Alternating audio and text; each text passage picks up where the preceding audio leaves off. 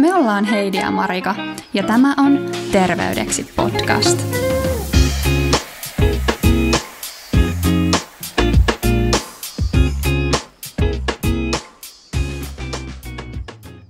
Täällä ollaan taas. Tervetuloa kuuntelemaan Terveydeksi podcastia. Nythän meillä on ensimmäisen tuotantokauden viimeinen jakso. Tuntuu kyllä ihan uskomattomalta, mutta näin se vaan on.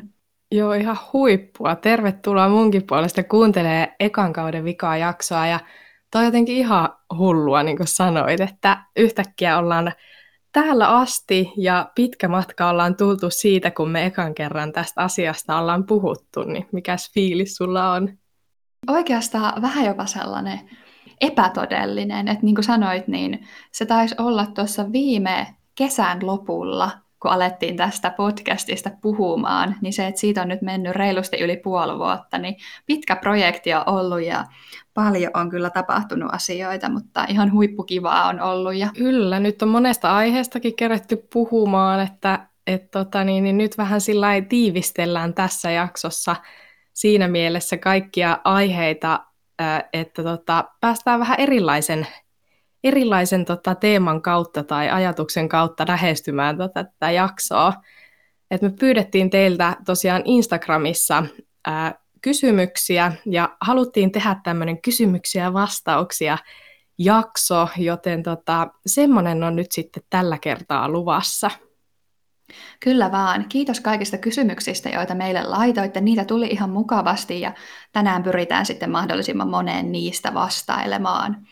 Ja ihan aluksi voitaisiin ottaa tämmöinen podin tekemiseen liittyvä kysymys, joka meille oli tullut. Eli onko podin pitäminen vastannut odotuksia ja mikä on yllättänyt? Mitä sä, Marika, tähän vastaisit?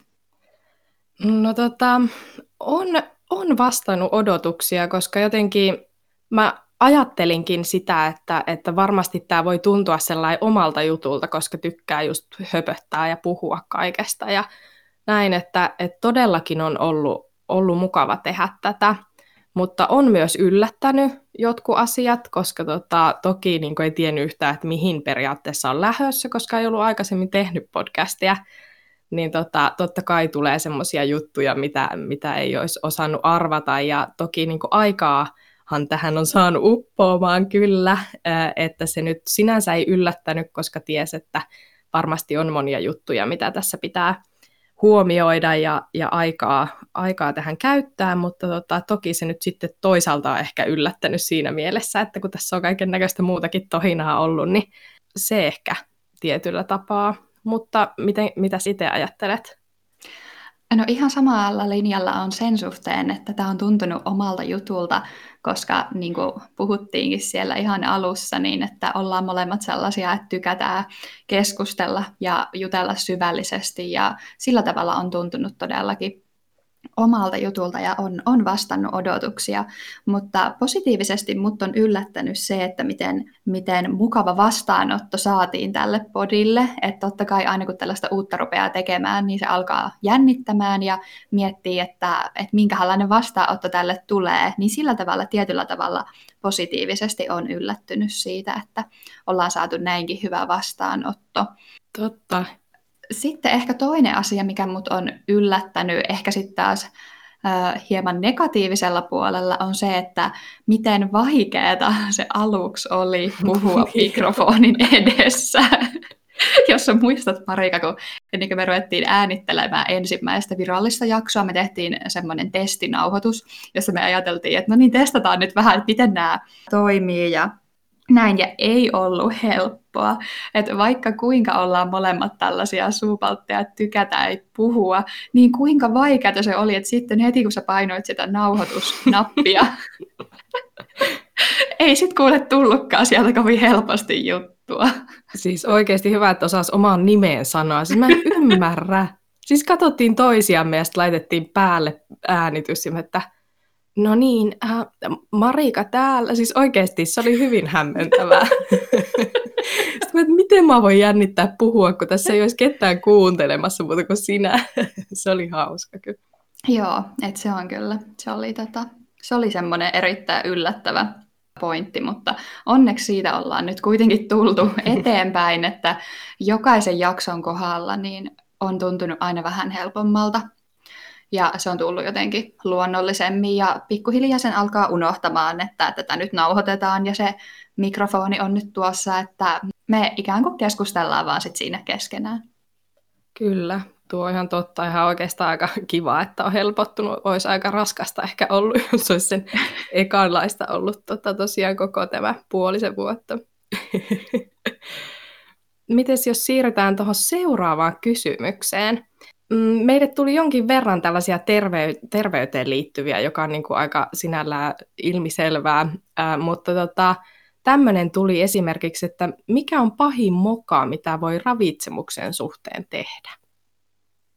No mä ainakin omalta osaltani voisin vastata tähän sillä tavalla, että mun mielestä kaikki semmoiset erilaiset dietit tai ruokavaliot, joissa keskitytään vaan yhteen ravintoaineeseen tai yhteen ruokaan, niin oikeastaan mä ehkä jotenkin niputtaisin nämä yhteen, että mun mielestä se on ehkä yksi pahimmista mokista, mitä voi ravitsemuksen suhteen tehdä, eli että keskitytään vaan johonkin yhteen ravintoaineeseen esimerkiksi, että proteiini on nyt hirveän terveellistä ja mun täytyy saada sitä nyt joka paikasta, ja unohdetaan sitten siinä ne muut ravintoaineet.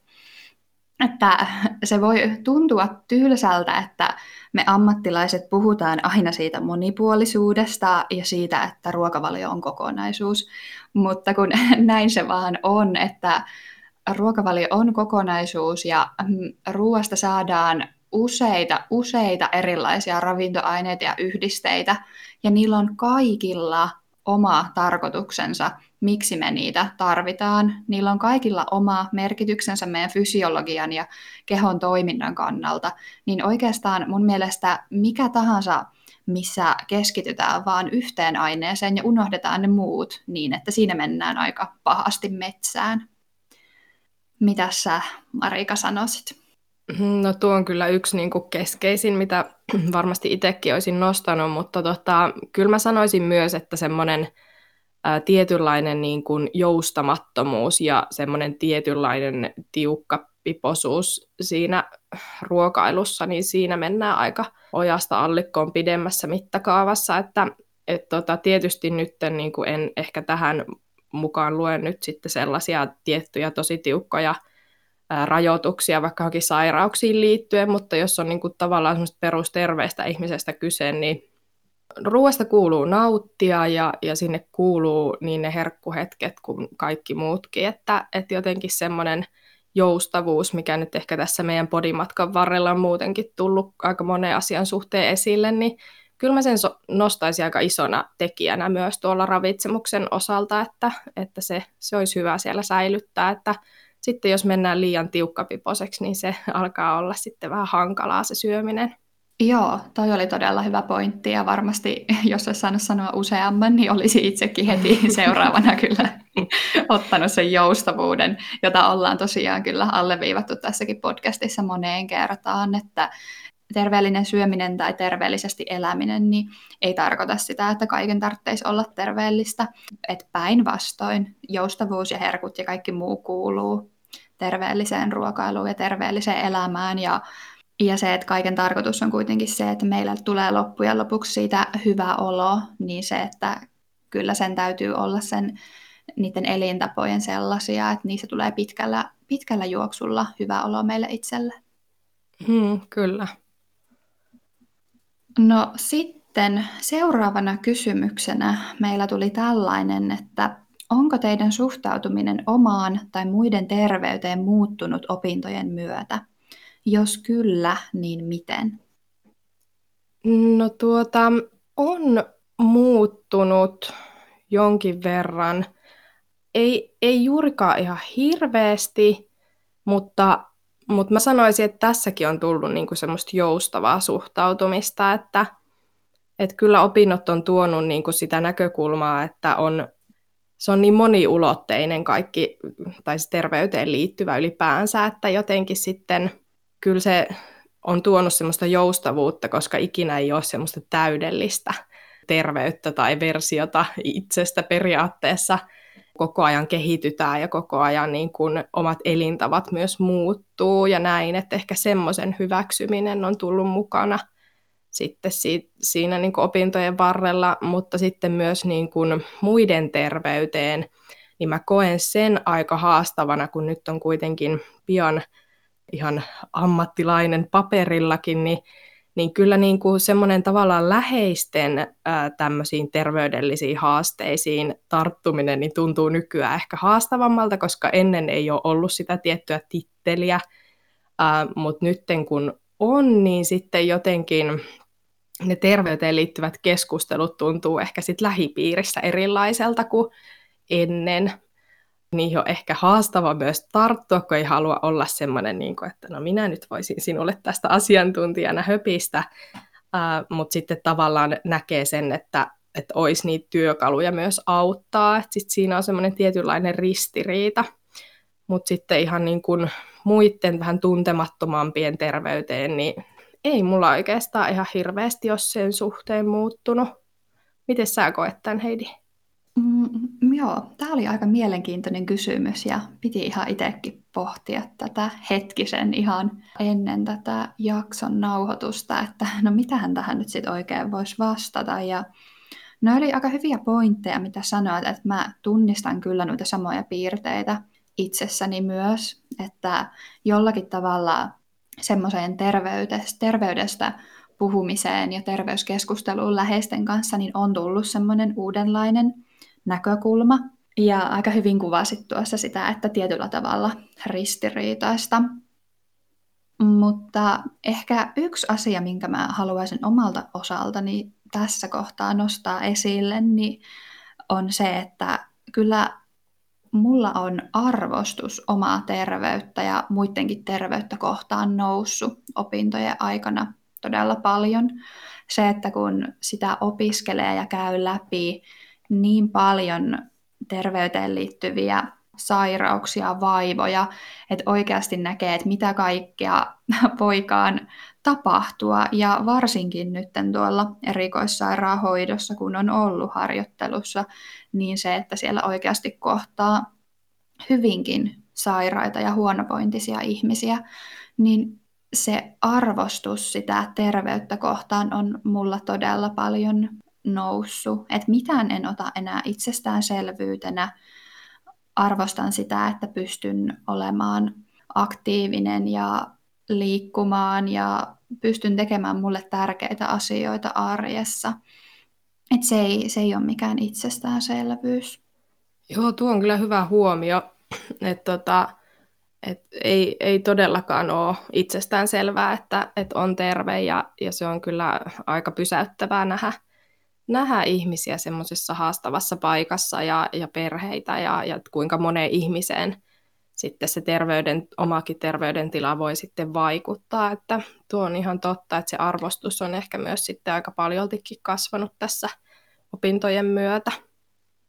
Kyllä, ja jotenkin myös tuolla erikoissairaanhoidossa oleminen, niin se jollakin tavalla myös lisää semmoista omaa maanläheisyyttä, että mä koen, että se auttaa aika paljon luomaan semmoista perspektiiviä ja suhtautumaan asioihin jotenkin joustavammin. Ja mitenhän sen selittäisi, että jotenkin kun näkee sen, että minkälaista voi olla, niin sitä ei niin helposti kuin aikaisemmin niin valita ehkä sellaisista pienistä asioista. Kyllä. Itse asiassa tähän liittyen niin olikin täällä myös semmoinen toinen kysymys, mikä sitten liittyy tähän ravitsemusterapeutin asemaan ehkä. Että täällä oli, että mikä on ollut ravitsemusterapeutin työssä haastavinta ja entä palkitsevinta? Niin meillähän ei tästä itse ravitsemusterapeutin työstä sinällään vielä ihan juurikaan ole kokemusta muuta kuin nyt aina näiden harjoitteluiden osalta ja sitten ihan ehkä aika minimaalisesti tällä opintojen kautta, mutta kyllä meillä jo jotain näkemystä tähän on varmasti, niin mitä sä sanoisit tähän? No kyllä mä sanoisin, että yksi tekijä, mikä on haastavaa, niin on varmastikin se, että joudut kohtaamaan, varsinkin tuolla erikoissairaanhoidossa, niin hyvinkin sairaita ihmisiä, niin se, että kyllähän se näin empaattisena ja herkkänä ihmisenä, niin kyllähän se haastavalta ajoittain tuntuu. Mutta sitten toisaalta siinä on kääntöpuoli se, että mun mielestä se on ollut ihan todella palkitsevaa se, että kun on nähnyt, että on oikeasti pystynyt auttamaan toista. Se, että se mitä sä oot pystynyt ammattilaisena tekemään, joku pienikin juttu, niin se, että jos sillä on ollut vaikutusta sen potilaan elämään, elämänlaatuun, vointiin, niin sen mä koen, että se on ollut ihan älyttömän palkitsevaa. Sitten sieltä toisella puolella se, että mikä sitten on ollut myös erityisen haastavaa, niin ehkä nostaisin esille sen, että tällaisten potilaiden kohtaaminen, jotka eivät ole kovin motivoituneita muutokseen tai eivät koe jotenkin saavansa ravitsemusterapeutilta apua tai ehkä kyseenalaistaa myös ravitsemuksen merkityksen hyvinvoinnille, niin semmoisissa tilanteissa on ehkä ollut haasteita. Joo, tuo on kyllä yksi semmoinen niin kuin iso haaste munkin mielestä, että tavallaan sitten, kun ei voi ketään pakottaa muuttamaan omia ruokailutottumuksia, jos ei itse ole siihen valmis, niin että miten sitten siitä keskustelun kautta päästään sitten semmoiseen yhteiseen säveleen. Tuo on kyllä, nuo mitä nostit, niin on omastakin mielestä kyllä aika lailla semmoisia tekijöitä, mitä olisin itsekin sanonut, mutta sitten myös ehkä se on ollut tai kokenut tässä nyt varsinkin tämän erikoissairaanhoidonkin tai tämän harjoitteluaikana niin kuin semmoisena haastavana juttuna on varsinkin tuolla niin kuin mielenterveyden puolella, että kun meidän keho on niin monimutkainen ja terveys ylipäänsä jotenkin, että, niin kuin, että mihin pystytään tarttumaan ja missä vaiheessa, että sitten jos on niin kuin elämä ihan mullinmallin kaikilta osin, niin sitten se, että pystytäänkö siellä vielä tekemään sitten niitä semmoisia tavallaan ruokailutottumuksia ja muihin tämmöisiin tekijöihin niitä muutoksia, ja että, vai että tarviiko ensin jotain muuta apua, ja nehän voi kulkea myös käsi kädessä, mutta kyllä mä oon kokenut, että sekin on aika haastavaa, että tuntuu välillä, että ei oikeasti pysty auttamaan, koska ihminen ei ole vielä kykeneväinen niin kuin tekemään asialle mitään. Että semmoinen tavallaan hyväksyminen, että okei, että mä oon nyt tehnyt parhaani, mutta että mä en tällä hetkellä pystykään auttamaan, niin se on ehkä semmoinen, minkä mä oon kokenut aika haastavana. Mutta sitten kääntöpuolena palkitsevana, niin sitten tosiaan niin kuin sanoit, että sitten kun huomaa, että itsestä on ollut apua, niin sehän on niin kuin se, minkä takia me molemmat varmasti tähän hommaan ollaan lähettykin.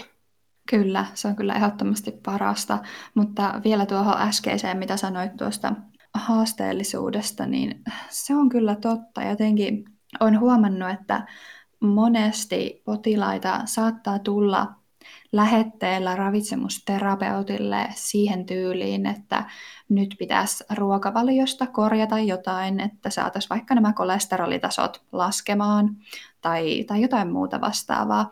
Ja sitten kun sen potilaan kanssa juttelee, selviää, että sillä on niin vaikea elämäntilanne ja on vaikka minkälaisia haasteita ihan jo siinä arjen pyörittämisessä, niin se, että ei siinä tilanteessa välttämättä ole voimavaroja lähteä enää panostamaan terveellisempään syömiseen tai säännöllisempään ateriarytmiin, niin nämä tilanteet on kieltämättä kyllä haasteellisia. Ja mä uskon, että jos siellä on kuuntelemassa meidän ravitsemusterapeuttikollegoita, jotka on ehkä jo tehnytkin kliinisessä työssä töitä pidempään ja joilla on jo kokemusta enemmän, niin mä uskon, että tekin varmaan ehkä tiedätte, mitä tarkoitan nimenomaan tällä. Se, että se ei ole aina helppoa olla sit siinä tilanteessa ja miettiä, että no, jos tämä ei nyt ole oikea tilanne tehdä niitä muutoksia, niin että miten tästä nyt eteenpäin. Että ne on aika haastavia tilanteita. Niin, ja sitten ehkä myös sen oman niin kuin tavallaan omien rajojen tunnistaminen siinä, että mihin mä nyt voin auttaa, ja ettei yritäkään sitten auttaa asioissa, mihin ei ole sitä ammattitaitoa, että tavallaan sen rajaaminen tuntuu välillä haastavalta, että tekee mieli oikeasti pelastaa maailmaa siellä ja olla sillä, että no minä yritän nyt auttaa näissä arjen haasteissa, mutta tosiaan kaikkeen ei pysty auttaa, ja me kuitenkin pääsääntöisesti ollaan just nimenomaan niiden ravitsemusasioiden apuna, että sitten siihen pyrkisi löytämään jotain muita keinoja ja apuja sitten niihin toisiin haasteisiin. Kyllä, ja ehkä vielä yhtenä pointtina tuohon, että mikä on palkitsevaa, niin mulla tuli mieleen, että ravitsemus on niin monipuolinen alue ja meillä on todella paljon erilaisia työmahdollisuuksia, että ihan jo pelkästään erikoissairaanhoidossa on useita osastoja, jotka eroaa toisistaan todella paljon.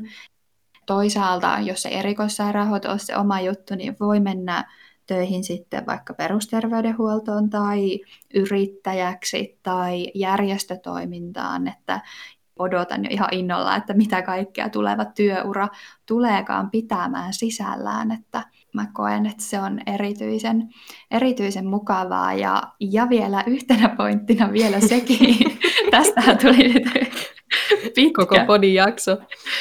Joo, mutta mikä on myös erittäin palkitsevaa on se, että vaikka me ollaankin ravitsemusterapeutteja, niin siitä huolimatta siihen ravitsemukseen, kun siihen liittyy niin monet muutkin elintapatekijät ja muutkin tekijät, niin mä koen, että se on erittäin palkitsevaa, että saa niin monipuolisesti puhua erilaisista asioista. Esimerkiksi tuolla psykiatrialla, niin siellä puhutaan paljon sitten nimenomaan näistä syömisen psyykkisistä tekijöistä ja puhutaan ajatuksista ja puhutaan tunteista ja sitten esimerkiksi painohallintapuolella puhutaan paljon stressin hallinnasta ja unesta ja arjen voimavaroista ja muusta, että sen on myös kokenut palkitsevana, että tylsää tämä työ ei missään nimessä ole. No nimenomaan, tuo on kyllä ihan totta.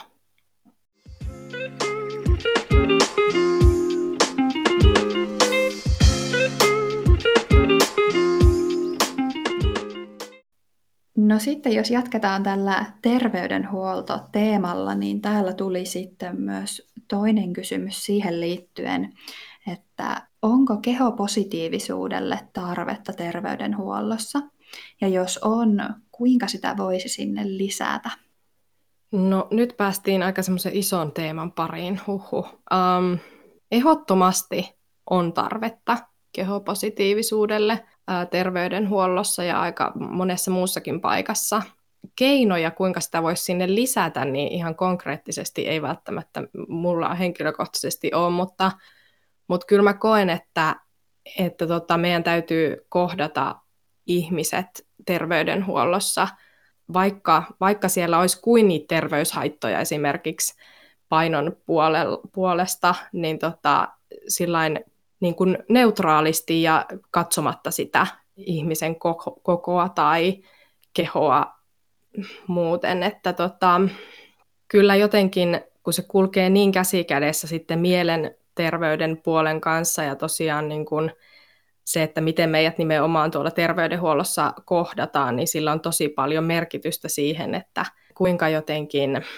kuinka myöntyväistä myöskin on sille hoidolle ja muulle, että ehdottomasti mä oon sitä mieltä, että pitäisi lisätä ja oikeastaan vaikka ei semmoisia konkreettisia vinkkejä nyt tai keinoja olekaan, että miten, mutta että kyllä mä koen, että jokainen terveydenhuollon ammattilainen voi omalla kohdallaan lähteä miettimään, että vaikka ei olisi asiantuntija sen kummemmin tai osaisi sitä tai tarvikkaan sitä niin kuin vastaanotolla lähteä niin kuin tuntikaupalla juttelemaan kehopositiivisuudesta tai niin kuin ylipäänsä tästä teemasta, niin ainakin se, että miten miettiä omalla kohdallaan sitä omaa kehosuhdetta ja miten ylipäänsä suhtautuu muihin ihmisiin, niin aika semmoisilla pienilläkin asioilla voidaan jo päästä vähän pidemmälle tässä asiassa.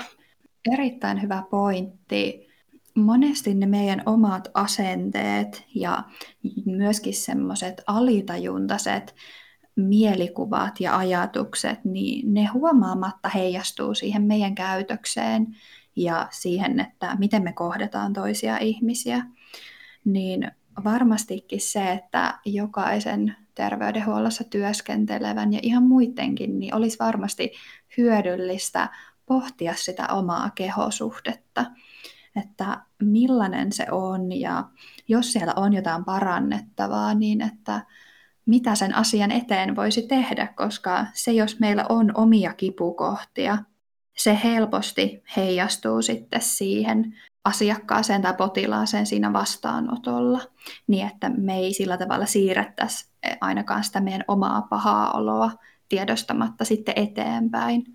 Ja olen ihan samaa mieltä kyllä siitä, että varmastikin olisi tarvetta kehopositiivisuudelle terveydenhuollossa, että terveydenhuollon ammattilaisten tarkoitushan on auttaa, ei syyllistää tai tehdä huonompaa oloa.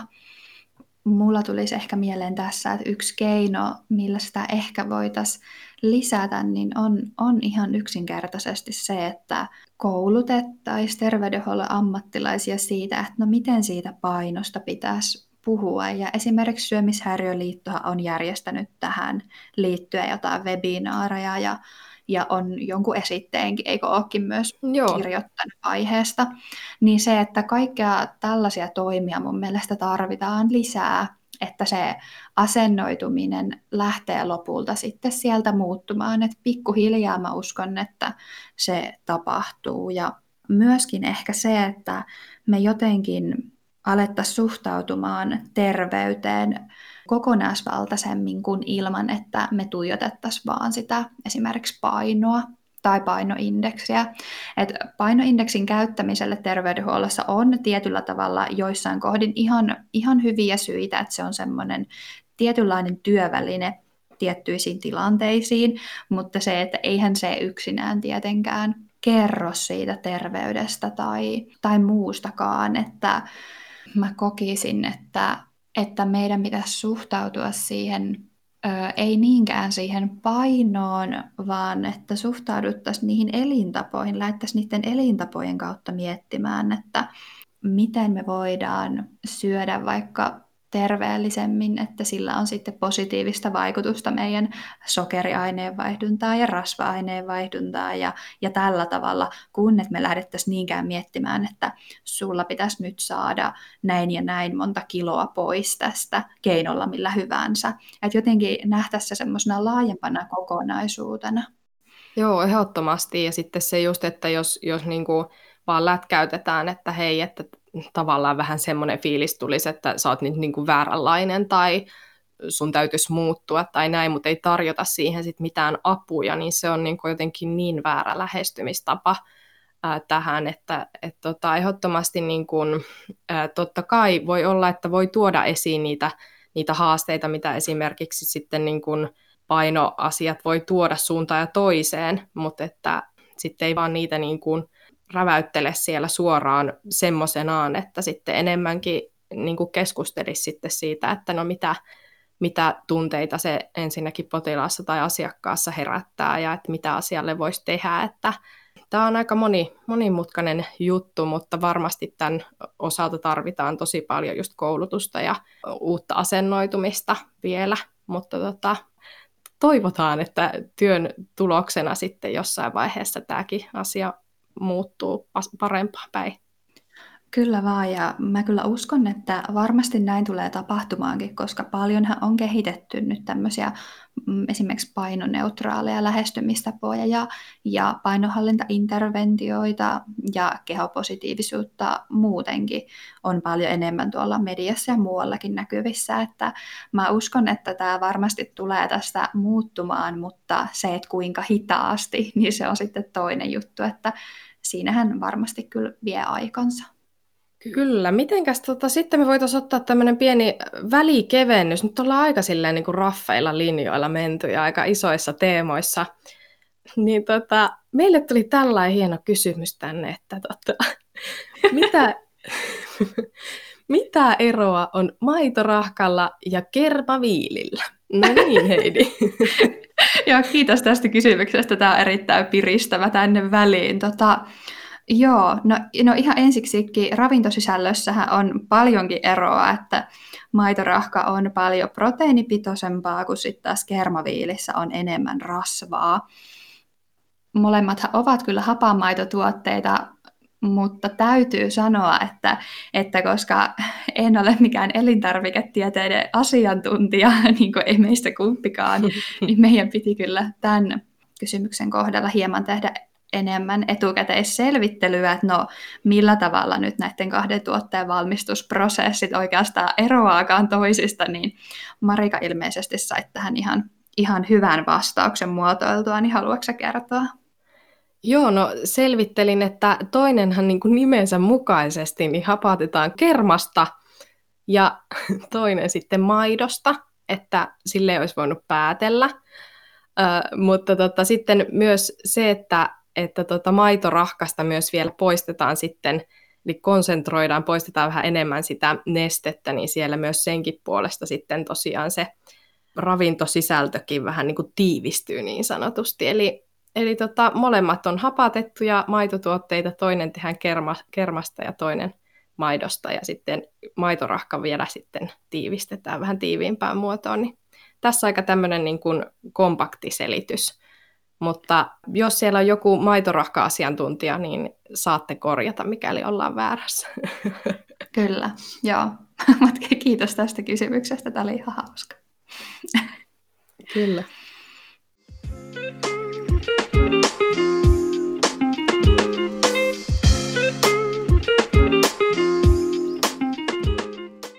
No sitten päästään nyt tämän jakson viimeiseen kysymykseen.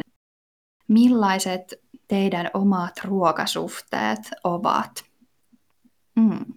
Joo, no jos mä nyt aloitan itse, niin tätä on pitänytkin pohtia tässä aika paljon niin kuin opintojen varrella, ylläri, koska meistä tulee tämän alan asiantuntijoita ja meidän täytyisi osata myös sitten auttaa tämän suhteen.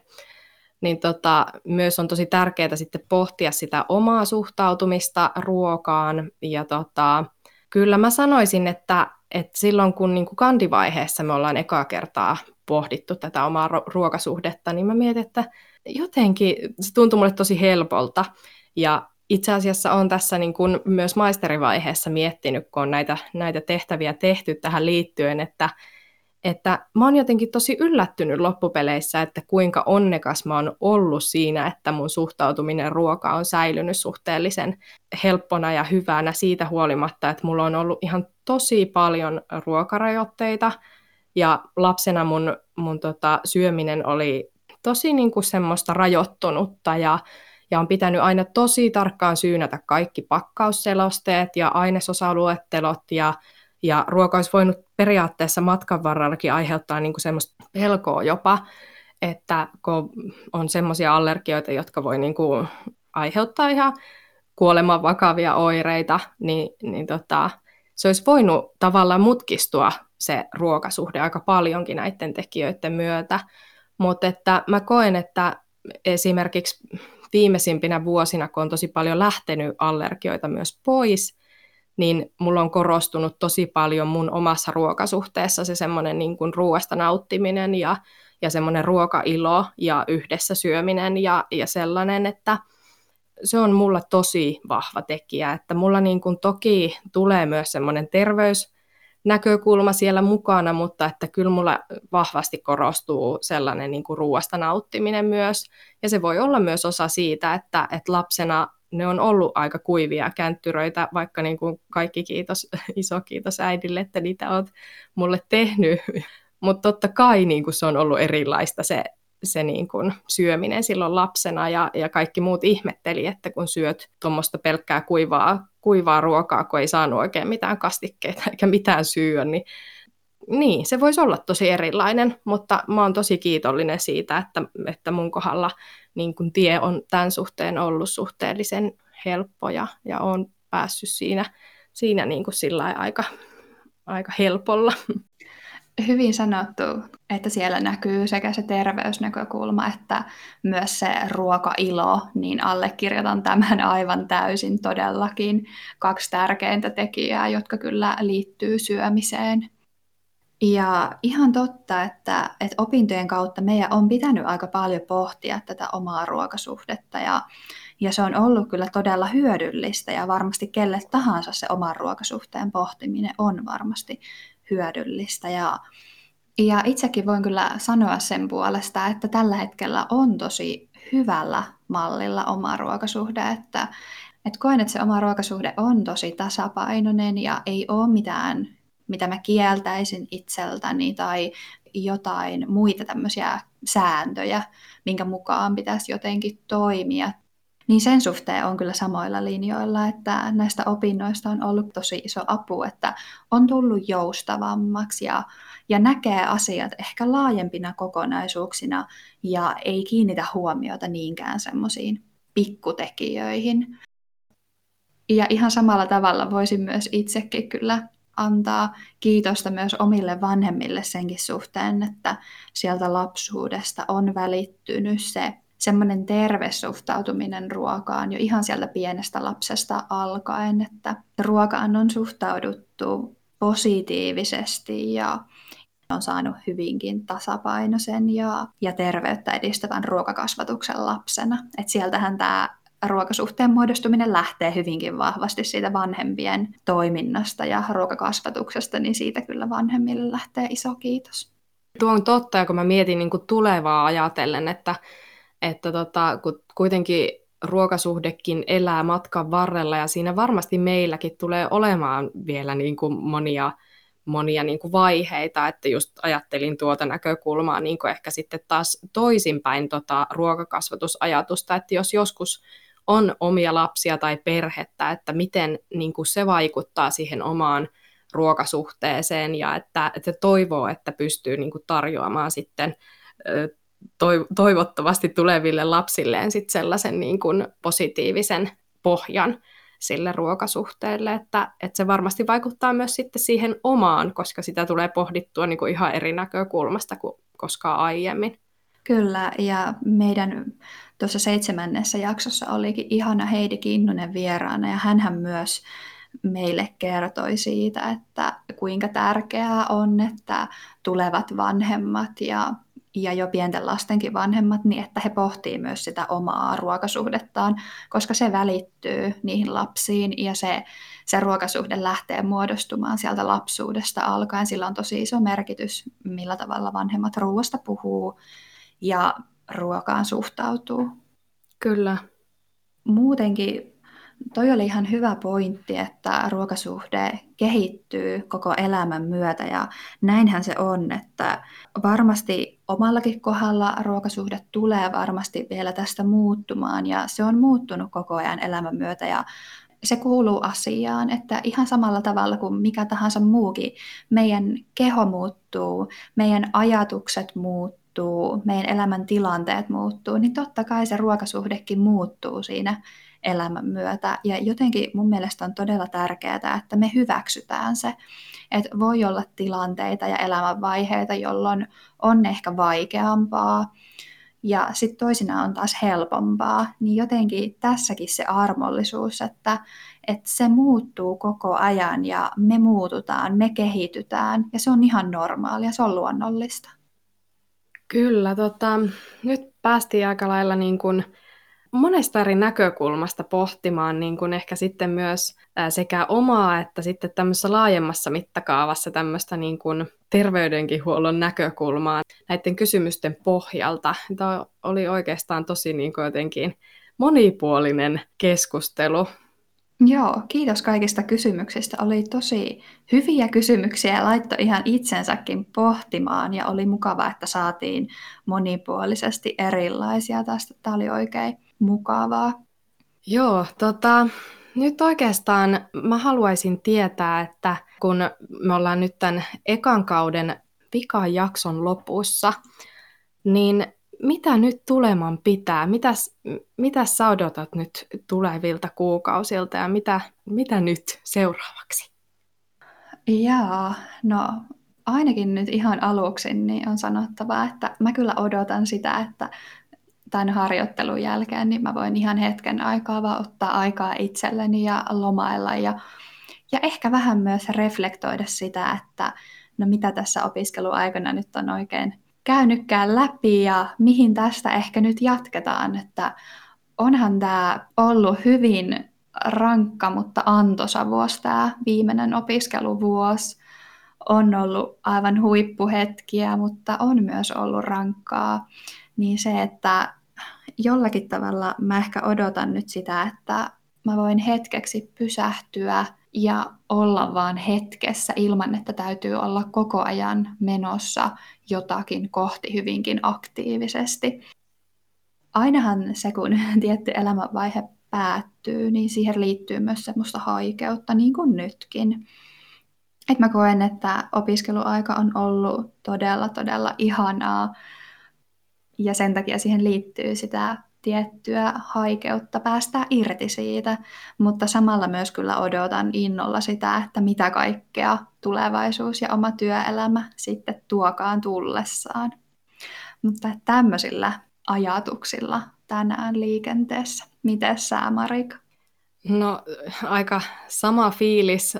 Tämä on aika hassua itse asiassa, kuinka mihin saumaan tämä meidän podcastkin niin kuin tuli ulos, ja että esimerkiksi missä vaiheessa me nyt tätä viimeistä jaksoa nauhoitetaan, niin on se, että me ollaan niin kuin tosi isossa semmoisessa risteysvaiheessa ja tosi erikoisessa elämänvaiheessa meidän niin kuin elämässä molemmilla on niin kuin semmoinen tilanne, että kaikki tulee oikeastaan muuttumaan. Ja jotenkin niin kuin ei tiedä yhtään vielä, että mitä tuleman pitää, niin totta kai se aiheuttaa semmoista tiettyä niin kuin, vähän semmoista jännitystä ja ehkä vähän niin kuin semmoista niin kuin mietintää, että no miten tästä eteenpäin.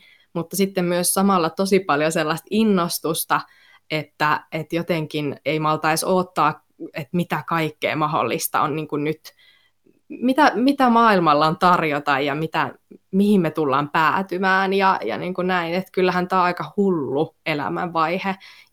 Ja voin sanoa ainakin omalla kohdalla, että joka toinen päivä on sellainen, että mä en malta odottaa sitä, että valmistuu ja vapautuu tosi paljon enemmän aikaa miettiä, että mitä mä nyt oikeasti haluan niin kuin tehdä. Mutta sitten taas joka toinen päivä on semmoinen olo, että ei jumaleisen, että mitä ihmettä ja miten mä tuun selviä ja mitä mä tuun tekemään. Mutta kyllä mä innolla odotan ja mulla itsellä on semmoinen tilanne, että mä oon nyt muuttamassa vielä Norjaan tässä lähikuukausina ja se tulee olemaan sitten myös sellainen aika iso elämänmuutos siinä mielessä, että nyt ei tavallaan olekaan enää sitä paluuta sinne opiskelujen äärelle, vaan nyt niin kuin elämä taas silleen aukenee ihan uudella tavalla, niin kyllä sanon, että aika hullua aikaa ja uusia juttuja edessä. Kyllä vaan. Podin osalta voitaisiin myös sanoa tässä näin, että Terveydeksi podcast palaa vielä linjoille, vaikka nyt tällä hetkellä tauolle jäädäänkin. Meillä on Marikan kanssa jo paljon ideoita meidän toista kautta varten, joten kannattaa pysyä kuulolla. Joo, ehdottomasti me ollaan niin kuin tässä matkan varrella pyöritetty vaikka sun mitä ajatuksia ja ehdottomasti ei jää tähän nämä meidän äänitykset, koska meillä on kyllä monia asioita, mitä me halutaan höpistää ja nostaa esille, niin ehdottomasti kannattaa olla ainakin tuo Instagramin puolella sitten kuulolla ja katsoa, että milloin ollaan taas mikkien ääressä, kun tässä elämä lähtee löytää paikkaansa, niin olkaa ihmeessä siellä linjoilla. Ja odotetaan itsekin, että mitä kaikkea tuleman pitää myös podin osalta. Kyllä, sitten ihan erilaisessa elämänvaiheessa varmastikin nauhoitellaan seuraavan kerran. Mutta nyt tässä lopussa niin mä haluan kiittää sua kuulijaa, joka oot ollut meidän matkassa ja kuunnellut meitä. Iso kiitos. Ilman teitä niin eihän tätä podcastia olisi järkeä tehdä. Ja sit Marika, mä haluan myös erittäin paljon kiittää sua ihanista keskusteluista. Ja tää on ollut aivan ihana projekti ja mä en olisi kenenkään muun kanssa kuin sun kanssa halunnut tätä tehdä. On ollut aivan ihana tutustua suut. Koen, että sä oot erittäin aito ja maanläheinen ihminen. Apua. Mä aloin täällä itkeä. Oi ei. Joo, apua. Tää oli kyllä samoin. Siis just niin kuin kerkesit viedä sanat suusta, niin nimittäin niin kuin iso kiitos, että olette nähnyt ihan hirmuisen ison työn editoinnin kanssa ja tämä on ollut ihan huikea matka. Ja kiitos, että pyysit mua mukaan. On ollut ihan tosi ilo tutustua ja jakaa ajatuksia elämästä ja aika monesta asiasta tässä matkan varrella, niin kiitos sulle. Kiitos. Nyt me sanotaan sulle siellä kuulokkeiden toisella puolella, että ihanaa jatkoa ja Terveydeksi podcast palailee taas sitten myöhemmin linjoille. Kiitos, että olet ollut kuuntelemassa ja moi moi. Kiitos, moikka.